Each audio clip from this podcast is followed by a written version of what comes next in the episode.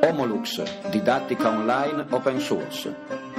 Lezioni di grafologia moderna, ispirate dal libro Leggere l'anima di Riccardo Bruni e Sergio Sapetti, Psiche due editore.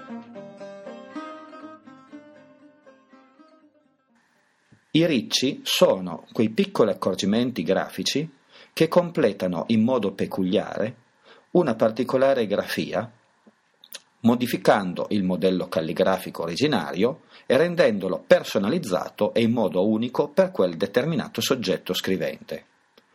Spesso si incontra al termine di una parola una vocale con uno svolazzo che partendo dall'occhiello va verso l'alto, oppure un riccio chiamato del nascondimento, delle fissazioni materialistiche a seconda di come vengono tracciati, che a partire dall'occhiello va a finire nel piano del concreto o addirittura sottolinea l'ultima lettera della parola.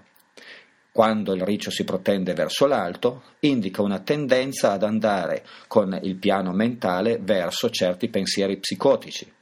Se invece va verso il piano della concretezza, la persona, con una certa presunzione, tenta di imporre il suo punto di vista, il suo ego, il suo modo di essere sul piano della concretezza in modo egocentrico e individualistico.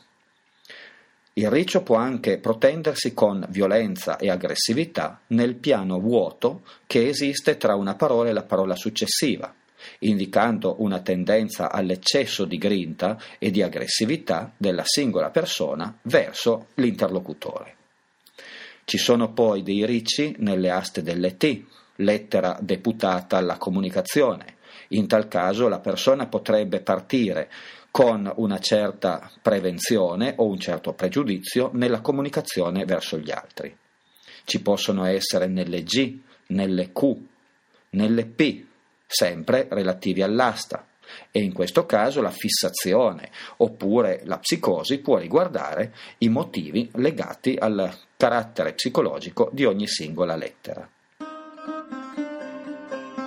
Homolux, didattica online open source.